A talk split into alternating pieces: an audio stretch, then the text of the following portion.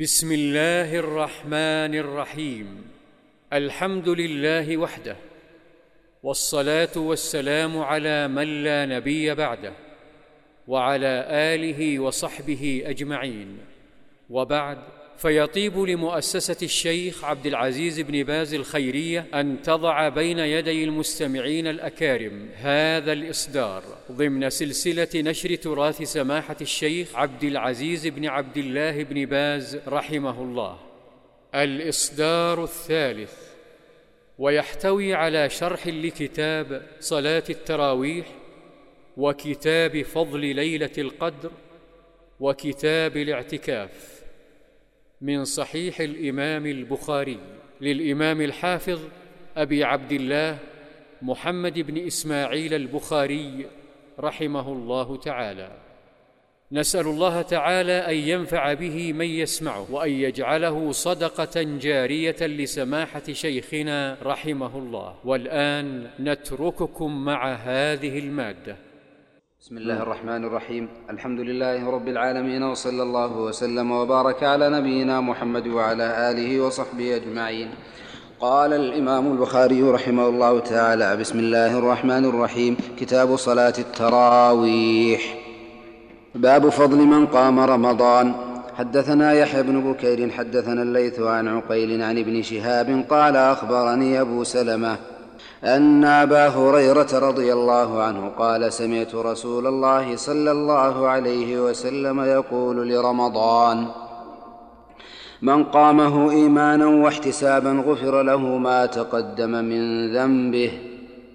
حدثنا عبد الله بن يوسف أخبرنا مالك عن ابن شهاب عن حميد بن عبد الرحمن عن أبي هريرة رضي الله عنه أن رسول الله أن رسول الله صلى الله عليه وسلم قال من قام رمضان إيمانا واحتسابا غفر له ما تقدم من ذنبه. قال ابن شهاب فتوفي رسول الله صلى الله عليه وسلم والناس على ذلك. ثم كان الأمر على ذلك في خلافة أبي بكر وصدرا من خلافة عمر رضي الله عنهما. وعن ابن شهاب عن عروة بن الزبير عن عبد الرحمن بن عبد القاري أنه قال خرجت مع عمر بن الخطاب رضي الله عنه ليلة في رمضان إلى المسجد. فإذا الناس أوزاع متفرقون يصلي الرجل لنفسه ويصلي الرجل فيصلي بصلاته الرهط. فقال عمر إني أرى لو جمعت هؤلاء على قارئ واحد لكان أمثل. ثم عزم فجمعهم على أبي بن كعب. ثم خرجت معه ليلة أخرى والناس يصلون بصلاة قارئهم. قال عمر نعم البدعة هذه. والتي ينامون عنها أفضل والتي ينامون عنها أفضل من التي يقومون. يريد آخر الليل وكان الناس يقومون أوله.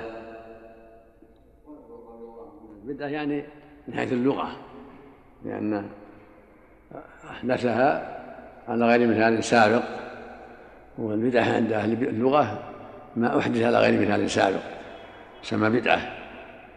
من بديع السماوات والأرض لأنه أحدثها سبحانه على غير مثال سابق. من الأرض البديع يعني جديدة لما سبق أن حدثت. وكان الناس في عهد النبي يصلون أوزاعا ويصلون في بيوتهم إلا أنهم صلوا مع النبي ثلاث ليال ثم ترك خاف عليهم أن تورض عليهم.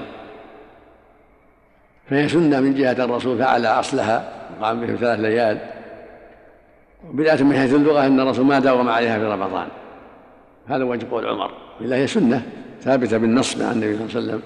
صلى بهم عدة ليالي. وقال إني أخاف أن تفرض عليكم. صلى عليه وسلم. نعم. فلهذا استمر عليها الخلفاء بعد عمر. نعم. والمسلمون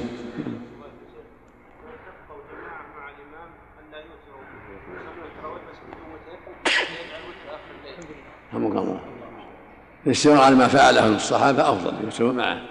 مثل ما مثل ما فعلوا مع النبي صلى الله عليه وسلم في الليالي الثلاث. نعم نعم. والتي ينامون عنها أفضل. يعني آخر الليل صلاة آخر الليل أفضل لكن جمع الناس في أول الليل أيسر عليهم أسهل عليهم نعم. لكن ما يفهم منها عدم التجميع. لا معناها أن أن صلاة آخر الليل لو فعلوها أفضل نعم. عفوا. حدثنا إسماعيل قال حدثني مالك عن ابن شهاب عن عروة بن الزبير عن عائشة رضي الله عنها زوج النبي صلى الله عليه وسلم أن رسول الله صلى الله عليه وسلم صلى وذلك في رمضان.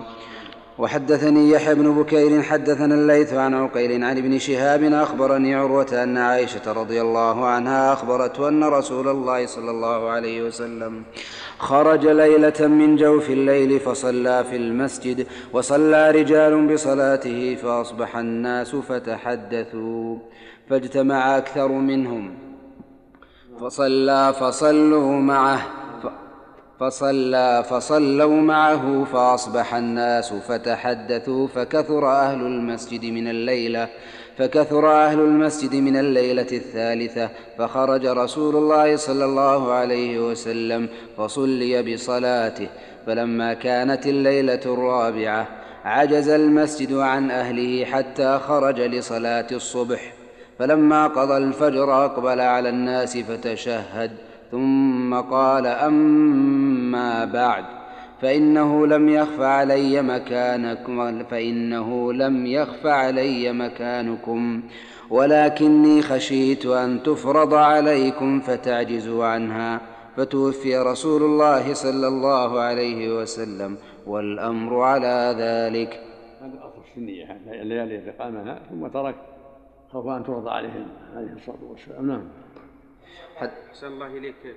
لو وجد قوم قالوا نريد أن نجتمع ونصلي آخر الليل بدلا من أن نصلي مع الناس في أول. الصلاة مع الناس في المساجد أفضل. لأنها صارت شعار. والنبي صلى بهم كذلك بعد صلاة العشاء. لأنها أرفق بالناس.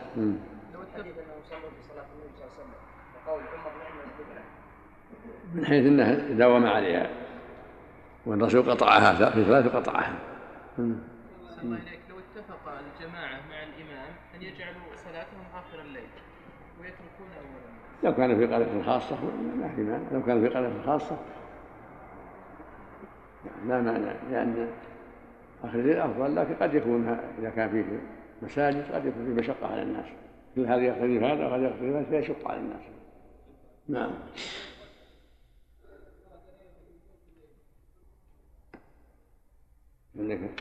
سمى الله يحييك السند؟ المتن ولا السند؟ السند. وحدثني يحيى بن بكير حدثنا الليث عن عقيل عن ابن شهاب أخبرني عروة.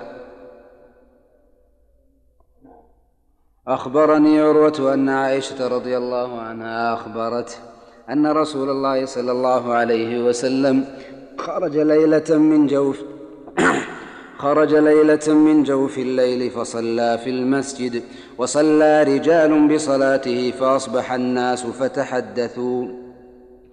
فاجتمع أكثر منهم فصلوا فصلى فصلوا معه فأصبح الناس فتحدثوا. فكثر, فكثر أهل المسجد من الليلة الثالثة. فخرج رسول الله صلى الله عليه وسلم فصلي بصلاته فلما كانت الليلة الرابعة عجز فلما كانت الليلة الرابعة عجز المسجد عن أهله حتى خرج لصلاة الصبح. فلما قضى الفجر أقبل على الناس فتشهد ثم قال أما بعد فإنه لم يخف علي مكانكم ولكني خشيت أن تفرض عليكم فتعجزوا عنها. فتوفي رسول الله صلى الله عليه وسلم والأمر على ذلك. الرسول صلى الله عليه وسلم كانوا في المسجد خرج في جوف الليل صلي فصلوا معه. ما كان ابتداء من حين صلى العشاء بل قد دخل بيته ثم خرج في جوف الليل. نعم. حدثنا إسماعيل قال حدثني مالك عن سعيد المقبوري عن أبي سلمة بن عبد الرحمن أنه سأل عائشة أنه سأل عائشة رضي الله عنها كيف كانت صلاة رسول الله كيف كانت صلاة رسول الله صلى الله عليه وسلم في رمضان. فقالت ما كان يزيد في رمضان ولا في غيره على إحدى عشرة ركعة. يصلي أربعا فلا تسأل عن حسنهن وطولهن. ثم يصلي أربعا فلا تسأل عن حسنهن. فلا تسأل عن حسنهن وطولهن. ثم يصلي ثلاثا فقلت يا رسول الله أتنام قبل أن توتر. قال يا عائشة إن عيني تنامان ولا ينام قلبي. صلي أربعا قد يظن بعض الناس أنها أربعا مسرودة بسلام واحد وليس الأمر كذلك. بل أربعا يعني بتسليمتين لأنها في اللفظ الآخر قال يسلم من كل ثنتين. وأحاديثها يفسر بعضها بعضا ولا يسلم من كل ثنتين يبين ما مرادها بقول أربعا يعني أن الأربعة الأولى أطول من الثانية والثانية أقل لكنها كلها طويلة حسنة قد طول في قراءتها وسجودها وركوعها. في بعض الروايات قال كان في سجوده يسجد قدر خمسين آية يطيل. نعم. كان مجموعة في سفر فأرادوا أن يصلوا التراويح جماعة. لا بأس ما في مانع. صلى سفرا وحضر نعم. نعم عندما سالته عائشه رضي الله عنها توتر قبل ان تنام قبل أن توتر وهو قد اوتر أليس كذلك؟ هذه في بعض الليالي هذه بعض الليالي. أو بعض الليالي يوتر بعض الليالي آخر الوتر نعم. نعم. سألته عن الليالي ما أخر فيها الوتر.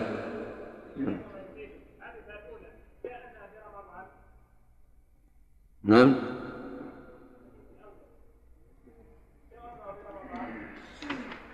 وش فيه؟ لا مقصود أن صلى الله عليه وسلم قد يعني ينام قبل أن يوتر قال إن عيني تنامان ولا ينام قلبي يعني يستيقظ حتى يوتر عليه الصلاة والسلام.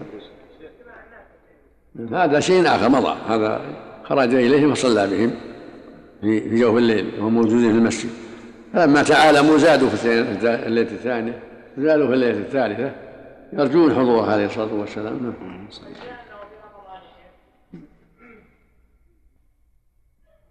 نعم الذي ظهرنا في رمضان. الروايات الأخرى صرحنا في رمضان. نعم. نعم نعم. نعم إذا فعلها بعض الأحيان لا بأس. صلى جماعة النبي صلى الله عليه وسلم في بيت أنس. صلى في بيت أنس لما زار أنس الضحى. صلى عندهم الضحى جماعة. صلى خلف أنس واليتيم والعجل من ورائهم. وزار عتبان بن مالك لما طلب من عتبان يسوره حتى يصلى في بيته كان يدخل وصلى زاره وصلىها جماعة ضحى. نعم. نعم. نعم. لا وش المعنى ما في معنى فرصة تفوت. كما يصلي صلاة الكسول أو كسوة الشمس أو يستسقي في البر. نعم. نعم. المكي والمدني أن يكون وتر. نعم. أقول ما يجري في الحرم المكي والمدني وترين وتر في أول الليل وتر في آخره كيف؟ يعني لماذا لا يصحح عفى الله عنك وضع الحرم المكي يكون وتر واحد؟ نعم. لماذا لا يكون الوتر واحد في الحرم المكي؟ اي الله الله يوفقهم قد يكون. فيه. قد يكون. يمكن يمكن أن العام الماضي وتر واحد الواحد نعم هو هو أصلح. الله يحييك نعم هو اصلح نعم الله يرعاك نعم. قنوت عفى الله عنك في الشفع. ما حصل العام الماضي إنهم قنتوا في الشفع. نعم. لا هم قيل لهم. في كونه يخلي الوتر. يصلوا ما تيسر في أول الليل واللي يأتي يصلي مع الناس آخر الليل يوتر. واللي يروح البيت ويوتر في بيته الحمد لله. لا يحتاج وترين في أول الليل وفي اخره لئلا يظن الناس إن هذا شيء مشروع في المساجد الأخرى. نعم. لا وتران في ليلة صلى الله عليه وسلم نعم. كلهم ميسر من شاء خفف ومن شاء طول على حسب التيسير لكن الإنسان لا يطول بالناس اللي يصلي بالناس لا يطول. إلا إذا صار بجماعه يصلي بجماعة محصورين طلبوا منه التطويل لا بأس.